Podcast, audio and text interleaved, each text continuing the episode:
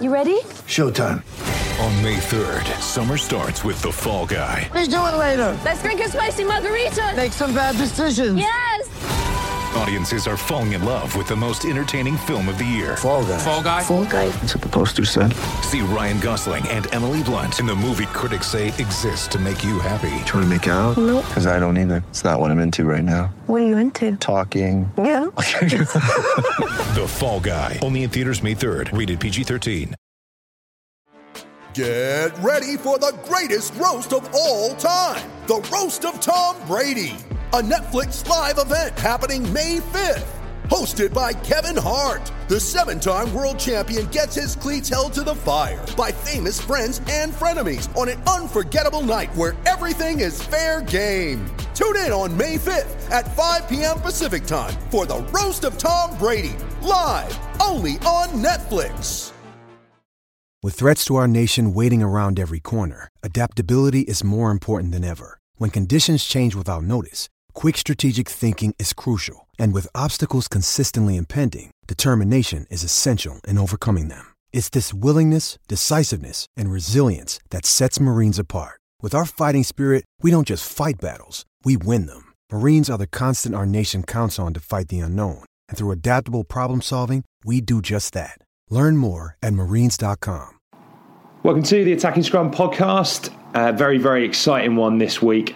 So, as I record this, we're just about to find out who has made it into Warren Gatland's side for that crucial third test against New Zealand, the decider, and uh, starting to get very, very nervous and excited about that. No Dan Killick this week, so Dan is off at the London Welsh uh, relaunch, which uh, should be a really, really interesting thing, and we'll be catching up with him um, later on in the summer to to chat more about that. So uh, instead, I have been speaking to Iestyn George. Well, in fact, I haven't spoken to him yet, but we'll be speaking to Iestyn, who uh, joined us at the start of the Lions tour and he chatted through some of his favourite Lions memories and really really enjoyable uh, chat. So actually, if you haven't listened to that, have a have a listen to Iestyn's Lions memories after this one.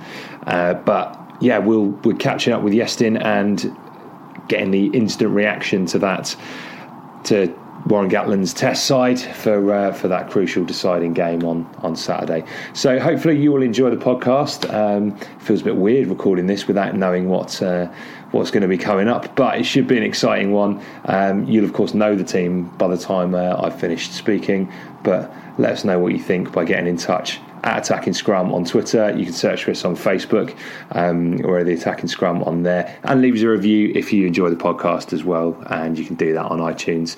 Right, on the show.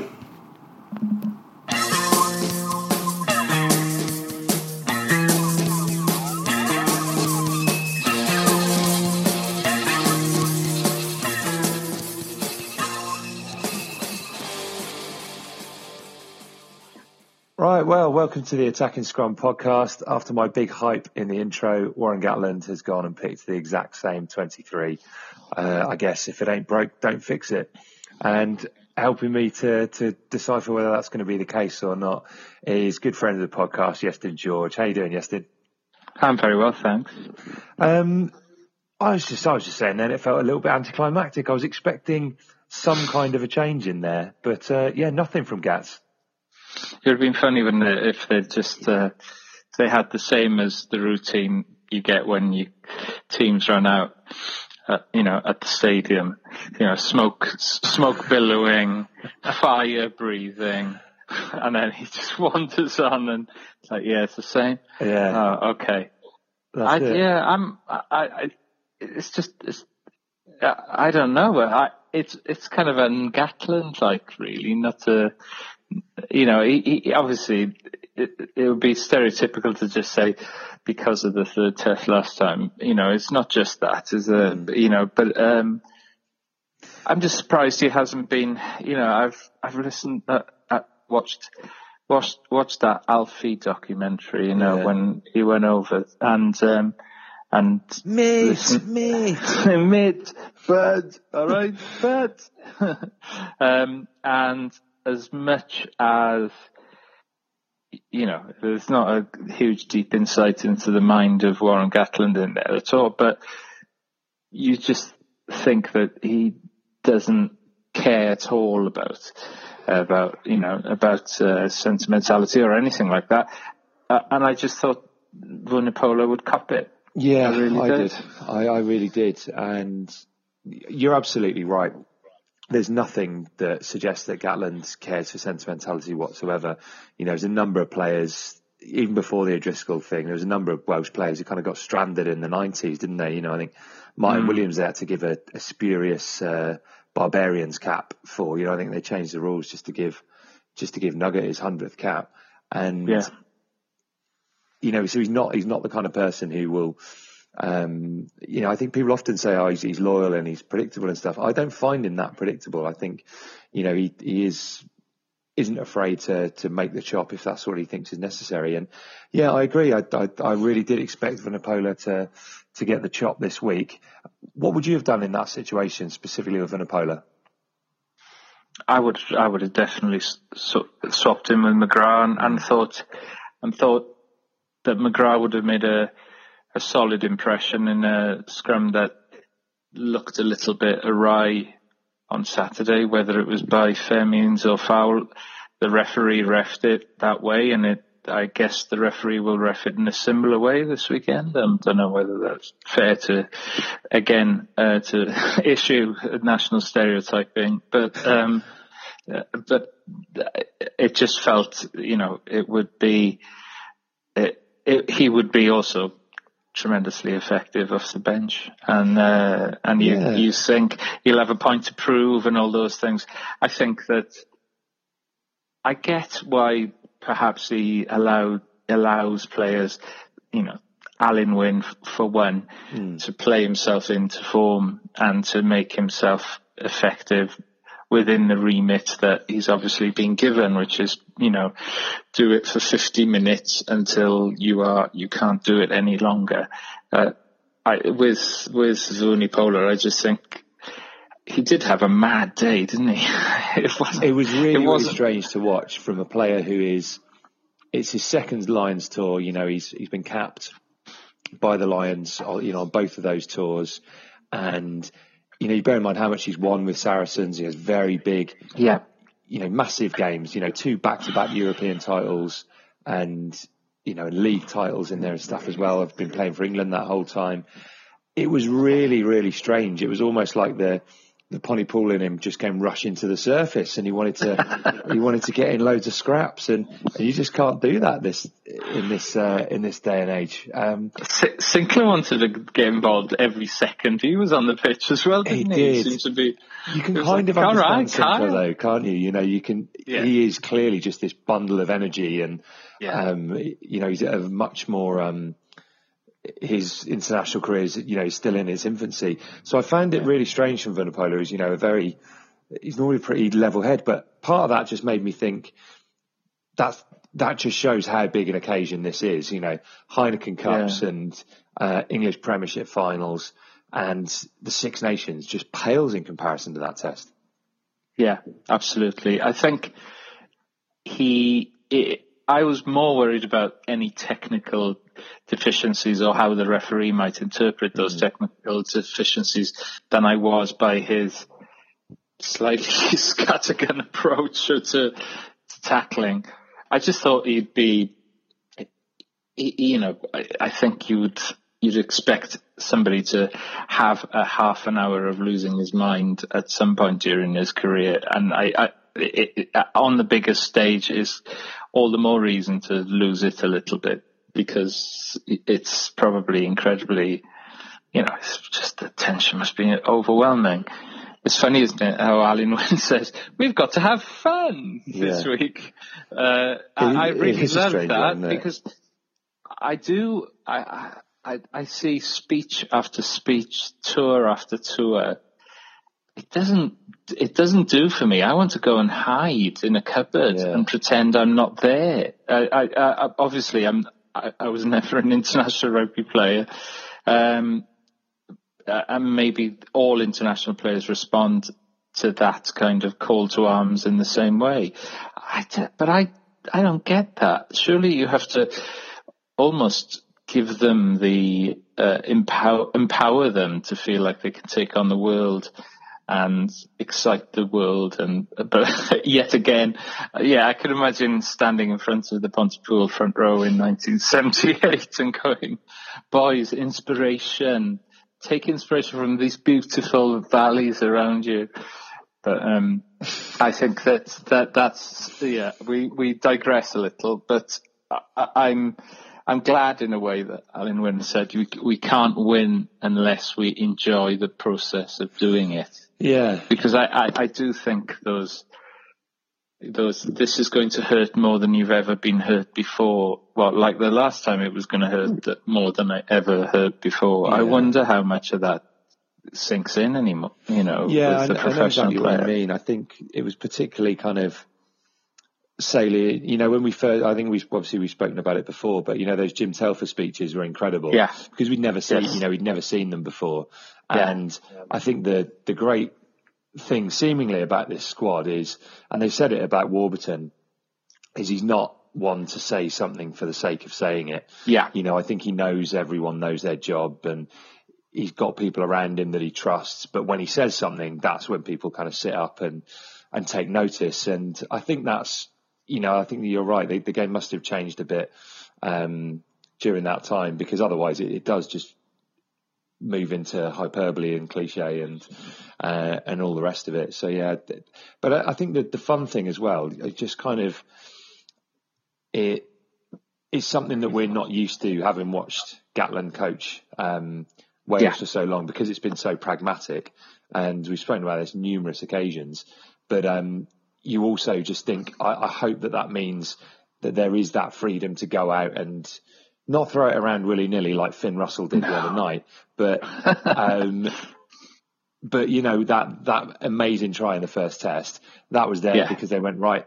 This, this is on. I'm going to back myself, and that's what I love doing. And, and I do hope there are more glimpses of things like that because that was that was something really special.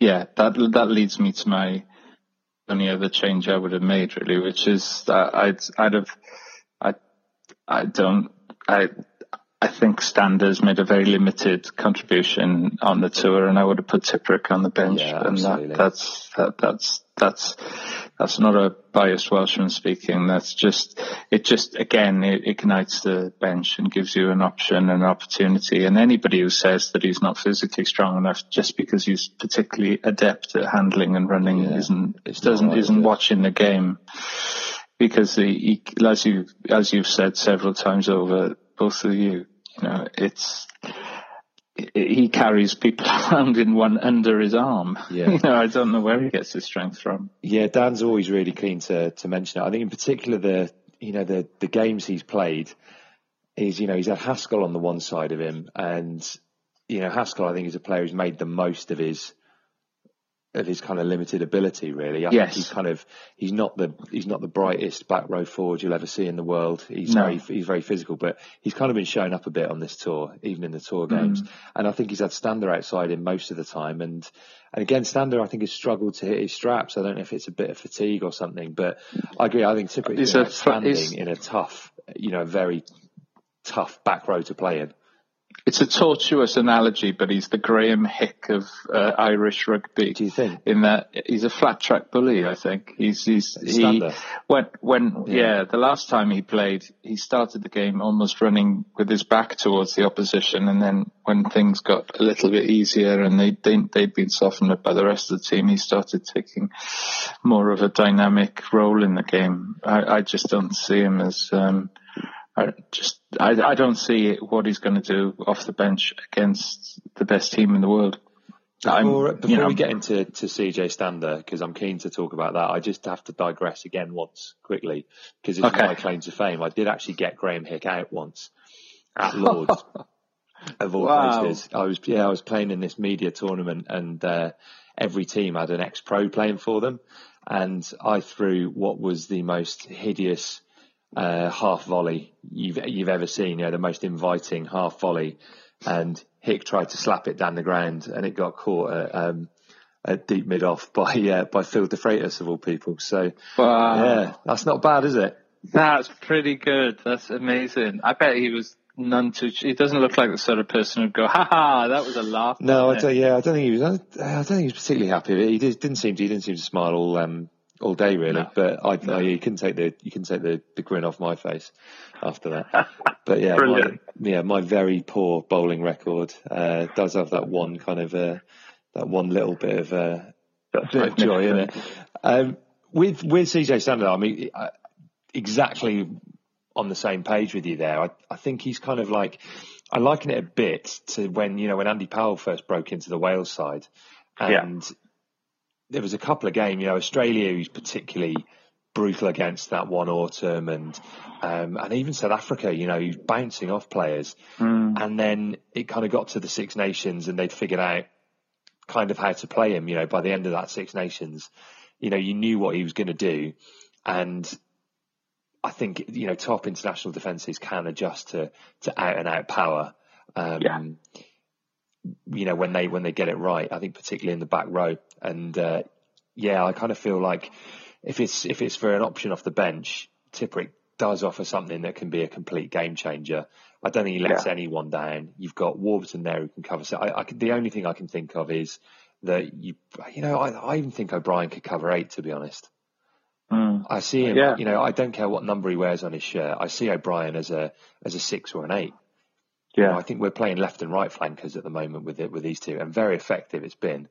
But yeah. um, I don't see him as kind of the out and out scav- the scavenger and the, the breakdown animal in that side is is obviously Warburton. Yeah, absolutely. And it'd be, you know, All Blacks are happy with their lot up front, so in a way that gives gives the Lions a second chance, a second go at the same bench um, up front, and that's I think that's probably how they'd want it. Uh, and then it's a different ball game behind the scrum, so we'll have to see what happens there. You know we should at this point mention uh, the New Zealand side because unlike unlike Gatland's, there um, there are a few changes in that side. Obviously, some mm. forced. But I'll just quickly recap for anyone who hasn't seen it. So the front row remains the same: Joe Moody, Codie Taylor, Owen Franks. Uh, Brodie Retallick and Sam Whitelock also keep their um, keep their places, and Jerome Kaino, Sam Cane, and Kieran Read uh, complete the completely unchanged pack. And then in the backs, half back is Aaron Smith and Beauden Barrett. And then Julian Savea comes in on the one wing. Israel Dagg moves from fullback to the other wing. Um, Laumape, the, the mini bus that, that I think we'll probably be giving Dan bigger nightmares for a little while. He comes into inside centre in place of the suspended Sonny Bill Williams and Anton Lienert-Brown, who uh, I've been really impressed with actually at, at outside centre. Yeah. And the and the big change, Jordie Barrett comes in at at fullback, which we'll talk about in a sec, and then the the bench is Nathan Harris, Wyatt Crockett, Charlie Faumuina, Scott Barrett, Ardie Savea, Perenara, Aaron Cruden, and uh, Malakai Fekitoa, who's been drafted into the squad this week, um, takes up the place on the bench. So, yeah, Ryan Crotty wasn't wasn't fit after all. But yeah, a couple of a couple of interesting changes behind the scrum there, and yeah, kind of a, a new look back three with Dagg moving into one place, Savea coming into the other, Jordie Barrett and Laumape into inside centre as well. It do you think a little bit of this is is backlash from them not being able to get over the get over the try line and score? You know, 14 men or otherwise, New Zealand yeah. usually, you know, New Zealand get over the line at some point during a game. Yeah, and uh, uh, Julian, Julian Savea nearly always gets over the line yeah. in every game. Um, that that I think is a big call. You know, is a big positive. I think for them. You know, not not that Ioane is not. He's got tremendous pace and and guile, but you know, Savea's a, a tried and tested uh, operator, isn't he? And Laumape, yeah, is is going to do what he does best. I, you know, uh, I think I, from back three point of view, I, I, you know, I'm happy to see them changing uh, because it demonstrates, I think, a, a lack of certainty mm. and that they're rolling the dice a little bit. It looks like to me, uh, and and I think Dagg had a. It just seems almost almost heinous to say a bad game. Mm. You know. Uh, I think particularly the um, kind of getting bumped by Toby for the for the try. He had a long way to go. Yeah. yeah, it's something you wouldn't expect from um, you wouldn't expect from a, a New Zealand fullback. No, you know, not that close to the touchline, and with that, and that, you know, 15 meters out as well. Um, you kind of, yeah, you wouldn't really, you wouldn't really expect that, but um, he's kept his place nonetheless. Jordie Barrett is the is the really interesting call for me. Yeah, he looked great when he played. You know, when he played the Lions, I think. Yeah, I, I was really impressed with him, and um, it'll, it'll, be interesting. I don't know if if Hansen said anything on on kind of goal kicking duties and how that's going to how that's going to play out. But mm. obviously, Jordie Barrett gives them another option there too. Yeah, I mean, that was the difference. Although, you know, as you said, seven out of ten is not bad. Um, yeah, it, I, it, do you think he'll? Do you think he can kind of, kind of come in and attack hard? Um, sorry, is this Jordie Barrett or? Yeah, Jordie. Yeah, I, I do actually. I think he only kind of knows how to play that that one game, and I think to be fair to to both uh, both the Barretts who play in the backs, they're pretty fearless players. You know, you yeah. look in that in that first test and that ridiculous one handed pickup from Beauden Barrett yeah. was, you know, is the kind of thing that you'd have just thought, God, you've got some that that a game of that magnitude, and you know, after what had been a really intense start you just think every every part you think, so I'll fall on it, don't do anything silly here. But to to attempt that and to pull it off, you know, I think that shows the, the kind of mindset that he has. And I think you're right, the way that Jordie Barrett played um, in the midweek game the other week, uh, what's that? Is the the um the Hurricane, sorry. And he's mm. yeah, I think that's what he that's just what he does. You know, I think he's a he's a really attacking, clever footballer. He's massive and you know, I, have no doubt that he he can cause problems. He grows ev- an inch with every podcast. It, it feels that way, doesn't now, it? So he'll be up to six, six, seven. six, seven now. That's it. With every podcast we do, he gets a little bit closer to seven foot. Yeah.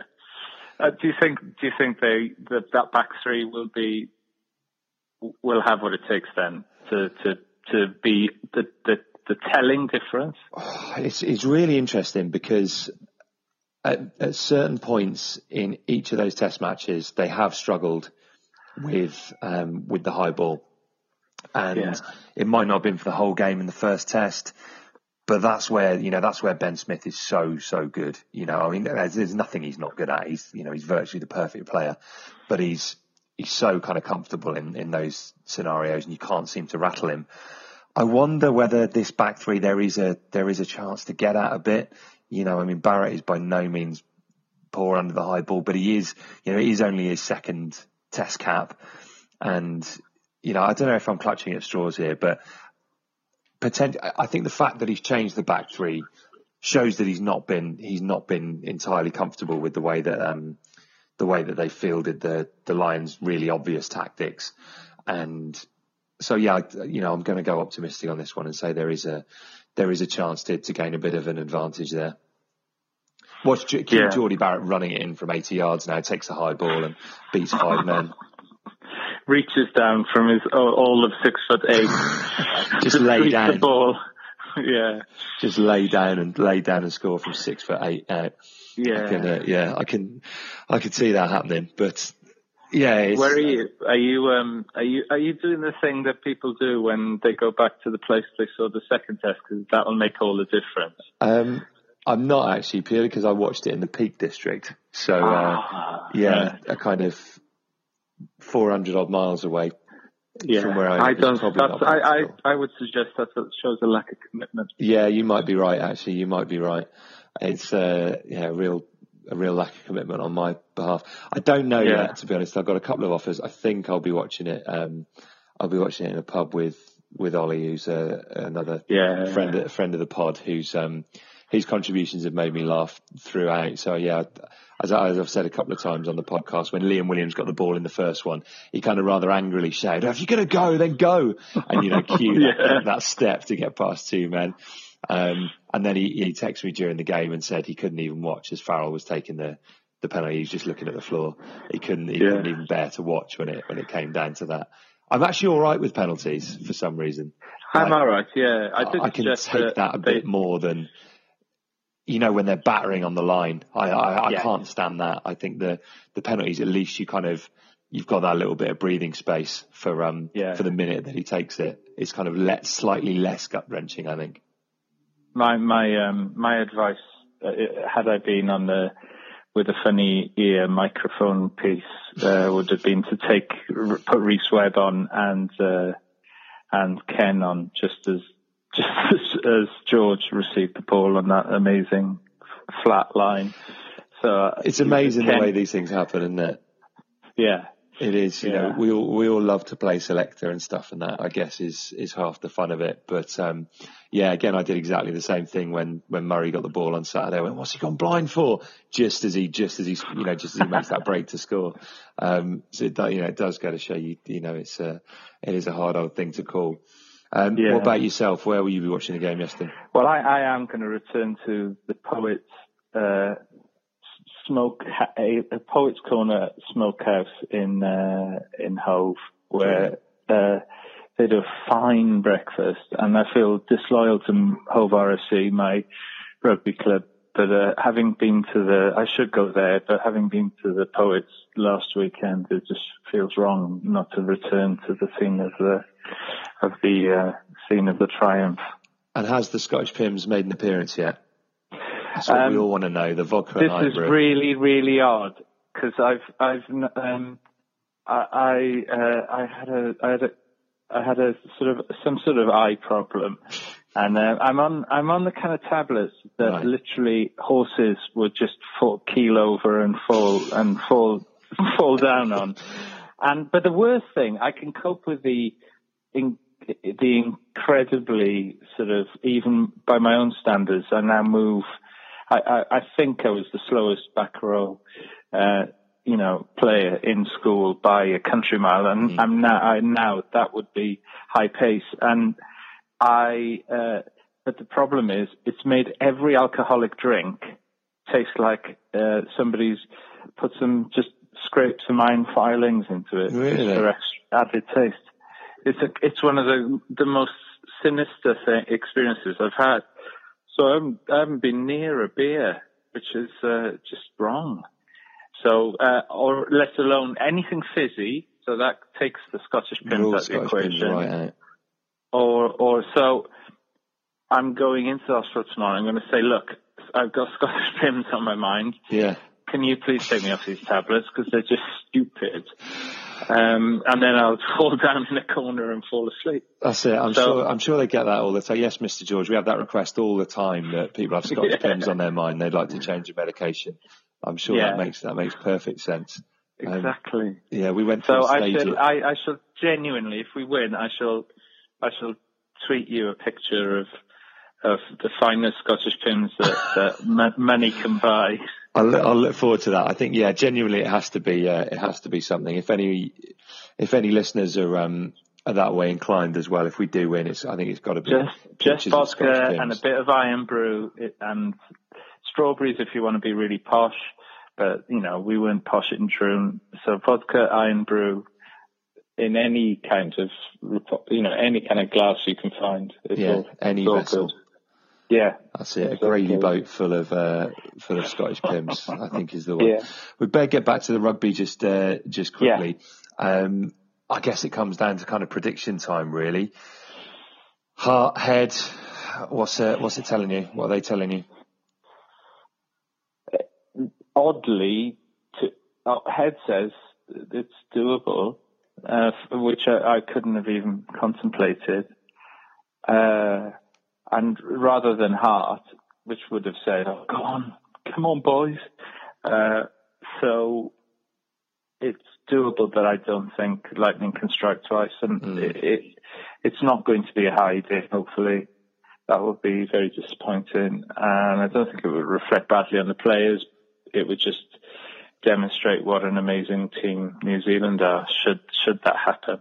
I do think that's But the I- thing you just can't lose sight of at any point. Is this is one of the greatest sides to take Yeah. the field in any sport, and yeah, I just I just don't think you can ever lose sight of that. And to for a scratch team to to have given themselves a, such a good account Mm. so far, I think is great.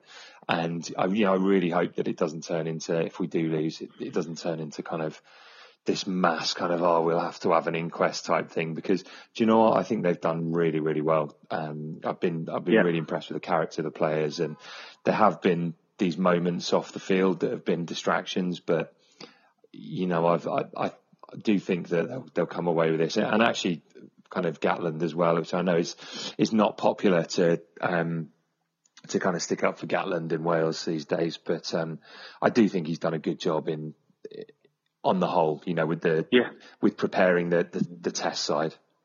Yeah, definitely. I think it's uh, it would be, it would be very harsh to criticise him based on what happens this weekend. And I think if you if you if you base if you want to make a critique of his coaching performance, you do so on the basis of up to now and what happens this weekend doesn't isn't it can't be. It- it- nobody in the world can say oh well because you were good at work yes you know if you're going to be good at work tomorrow that'll er- erase all the things we didn't like about your work for the last for the last year.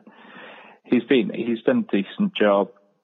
I, you know there are certain things that I'm sure that he would think about but I think he was wise to go with Teo, which is probably, although he likes that kind of playing, it's not necessarily what he'd thought when he went out there. And he he was flexible enough to to roll the dice with Liam, which wouldn't it be the ultimate thing if was like Liam's not a fullback, he's playing on the wing for Wales. I, uh, you know, yeah. that would be hilarious. It has been it has been discussed with many of us during this series that it would be sod's law now to come back and that first test of the autumn, Liam's on the left wing, and you just think, oh god, you know, it's because the thing is, for a long time I maintained that Halfpenny was a fullback when he was playing on the wing.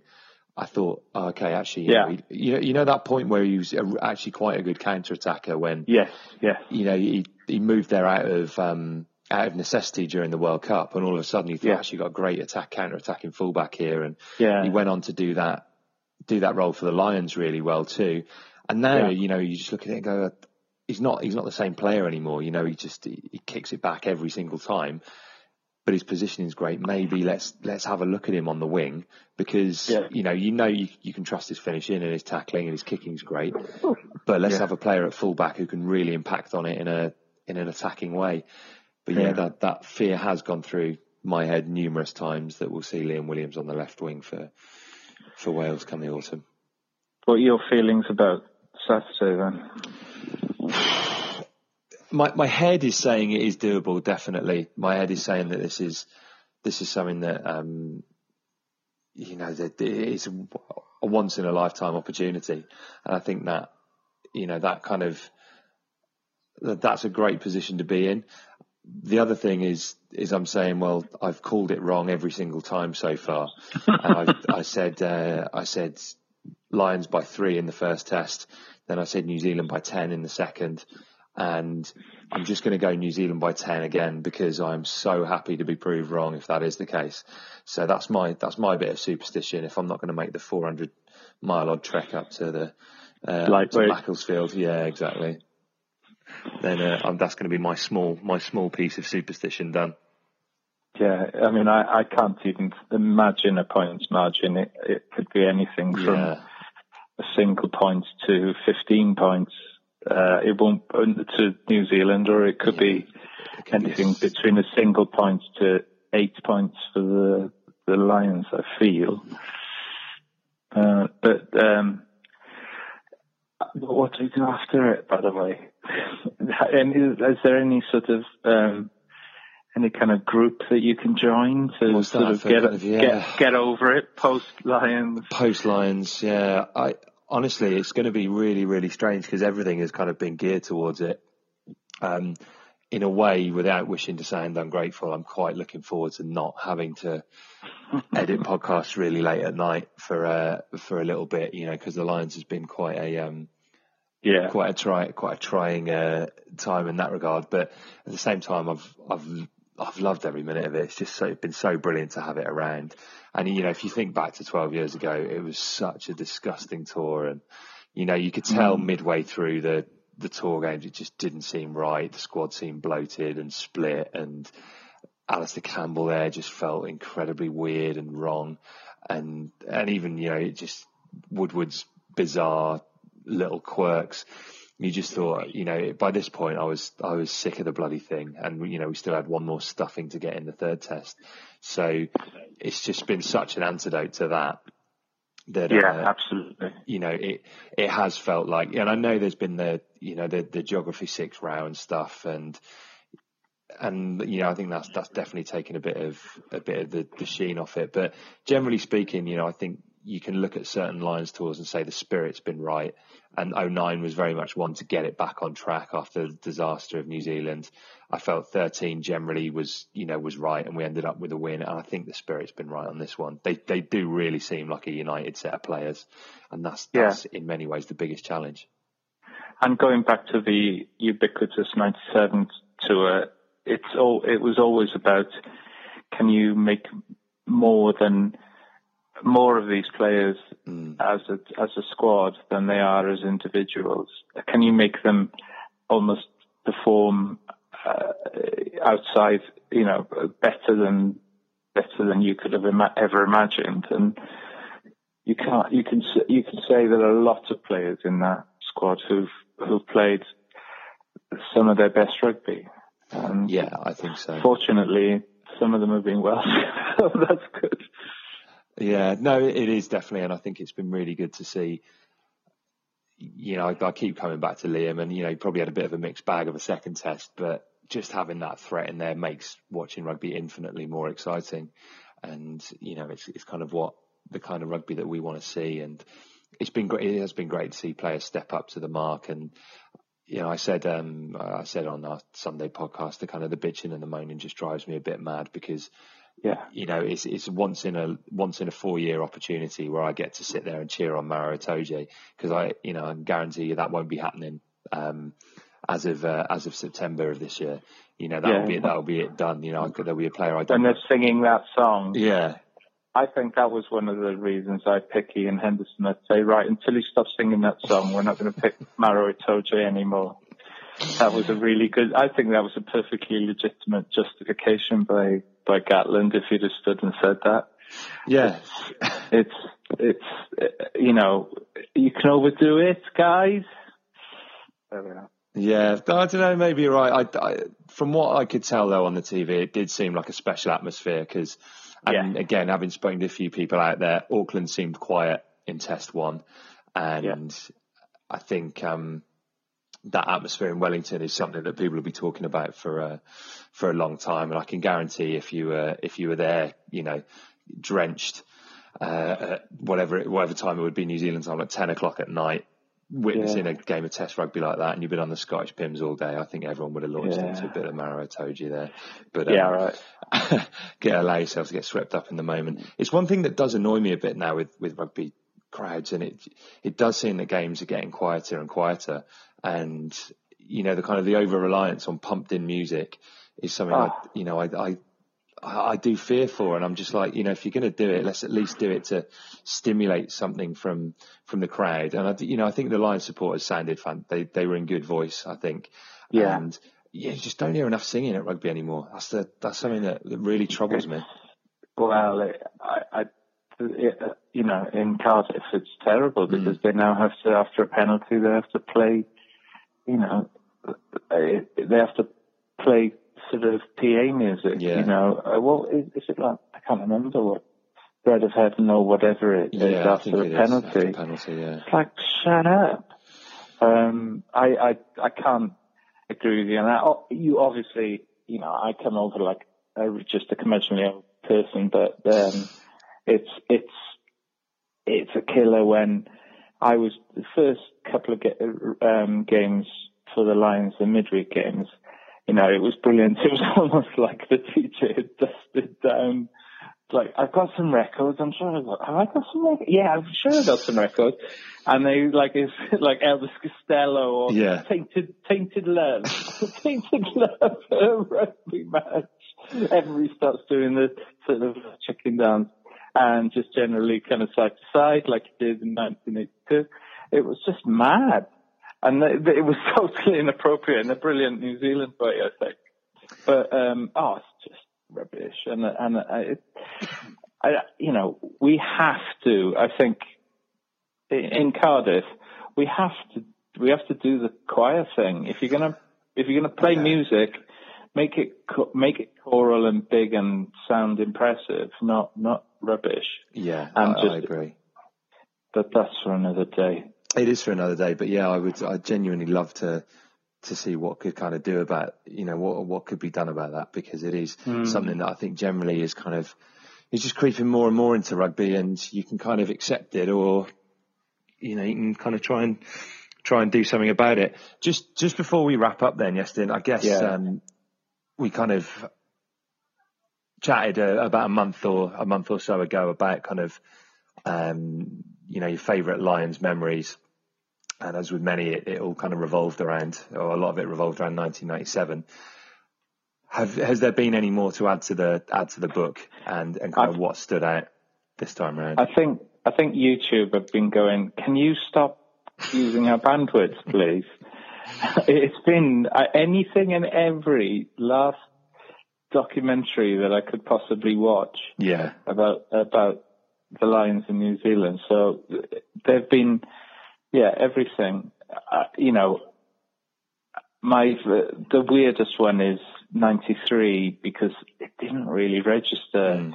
which I find extraordinary. I don't quite know why it didn't register in my mind. But the idea of the kids that I, my age group in Swansea Valley, you know, were Anthony Clement, Morriston, um, Richard Webster, Bonymaen, Robert Jones, Trebanos, and went to Cwmtawe School. And those guys are on the Lions tour. And I just think those are all kids that I didn't play against any of them because I was an inveterate B player. But I remember watching uh, fantastic, the local derby with Cwmtawe School they had Stefan Jones, who played for Aberavon latterly and had played for Llanelli in his career as well. It was a really good 10. And Robert at nine. So they were, they were the Edwards and John of their, of junior rugby. Yeah. And, uh, we used to pick three open side flankers and a flanker at number nine. So whenever we won anything, uh, it just got shoveled out to the 10 in the most in the most inelegant way. Fashion, yeah. And the rest of the time was just spent g- gouging and kicking and and generally annoying Rob Jones to try and put him off his game, which didn't really ever happen. And um, so what the other one, there was a guy called Leighton Gerard who who played for Aberavon and prop forward, and uh, so our prop forward Stan would would get a um, would take a lump of Vaseline and, and put it in his eye, and then there would be a flare up, and both of them would get sent off. But it would destabilize the scrum so much that it was organized chaos from that point onwards. So just think about, can you imagine one year Robert Jones is doing that on a field in Vera, and then a few short years later he's out there playing for the Lions. It's remarkable. And Webster was, Webster looked just at home mm. in that in in that jersey. He really looked at home in it. It was probably his uh, finest his finest time in Union, wasn't it? I think he really peaked in Union. Um, yeah, around that time. He was magnificent. He was so physically strong, but he was rapid as well, and he, he had all the assets. Um, so it was it was great watching have you watched a lot of other stuff? Are you you're a busy, busy, probably a busier man than I am uh, right now. Um, yeah, but you know, every spare minute you get is kind of um, is trying is trying to un, unlock something like that, and you can, and I think the the one is kind of the, the Friday night before the tests, or even before the the the, the kind of the Saturday tour games. Especially if I had a couple of beers after work, mm. on the way home, it will either be on my phone looking at old rugby on YouTube just to get me in the mood for it, or Spotify playing rugby songs, you know, pissed up on the train on the way back, just to you know, just to really kind of get you in the mood for it, and and those things, those things kind of. I don't foresee changing at any point. Really, it'll just be, you know, I won't I won't be listening to the Fields of Athenry post next week. It'll just be it'll be back to the to the classic Welsh playlist, which I should probably publish at some point. Maybe maybe people, yeah. uh, anyone who's as sad as me, might um yeah might want to to take part in that. But I, generally, this you know this tour, I've, as I've, as you can gather, I've really enjoyed, and I think there'll be there'll be things that we look back on in four years' time, and I'll be watching that that Liam Williams break and that Sean O'Brien try for for decades to come, and yeah. and actually. I was so like Toby going over was almost an emotional moment for me, and you know he's just a player that I love so much. You know I love watching Toby. It doesn't matter what happens now Mm. Um, you know, Toby will be an all-time great. He could go and join Cardiff and play the worst rugby yeah. ever for uh, for Wales, and I just don't think he could do any wrong in my eyes. You know, he's just that good a he's been that good a servant to to Welsh rugby, and you know, to see him getting a bit of a bit of, a bit of heat after the first test, yeah.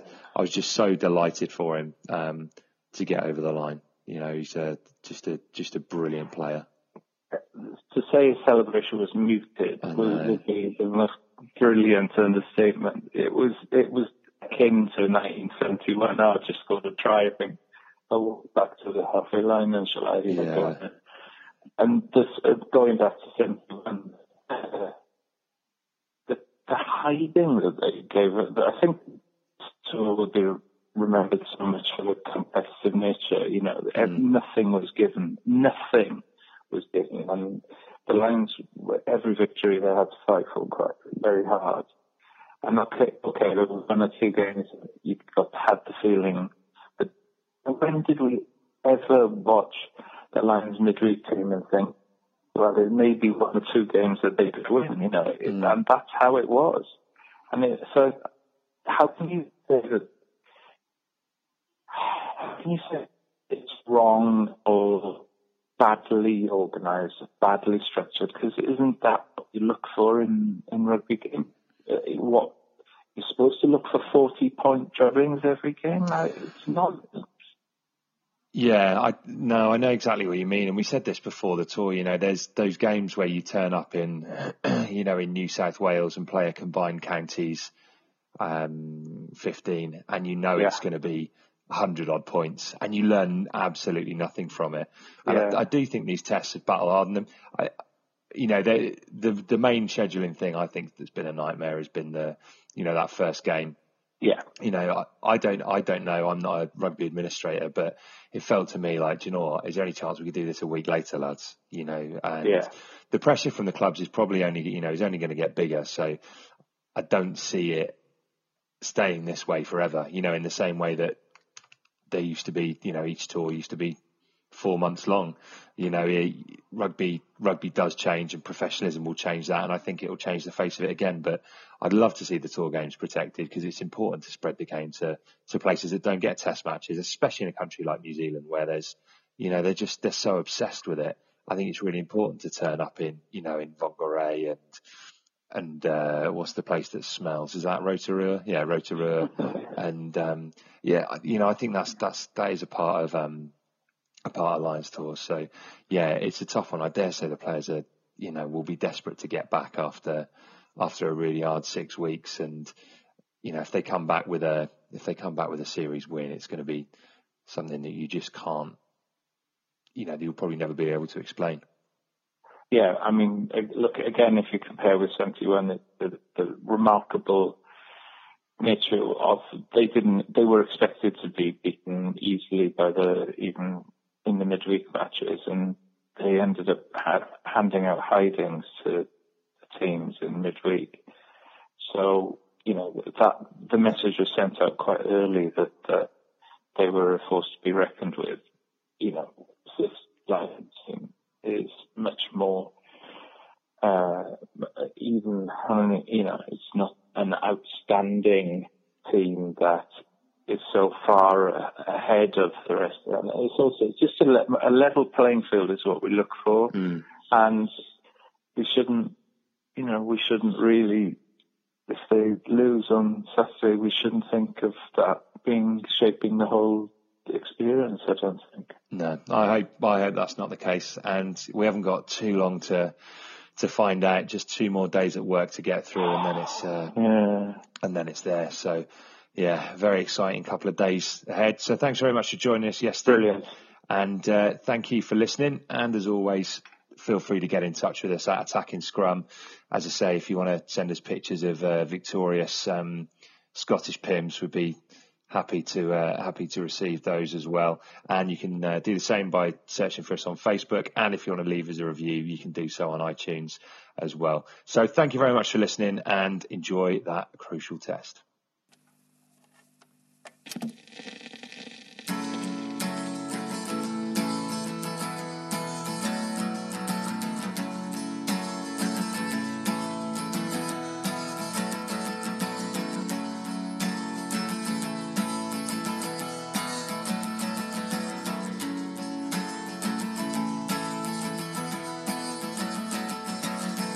Today is gonna be the day that they're gonna throw it back to you. By now, you should have somehow realized what you gotta do. I don't believe that anybody feels the way I do about you now. Sports Social Podcast Network.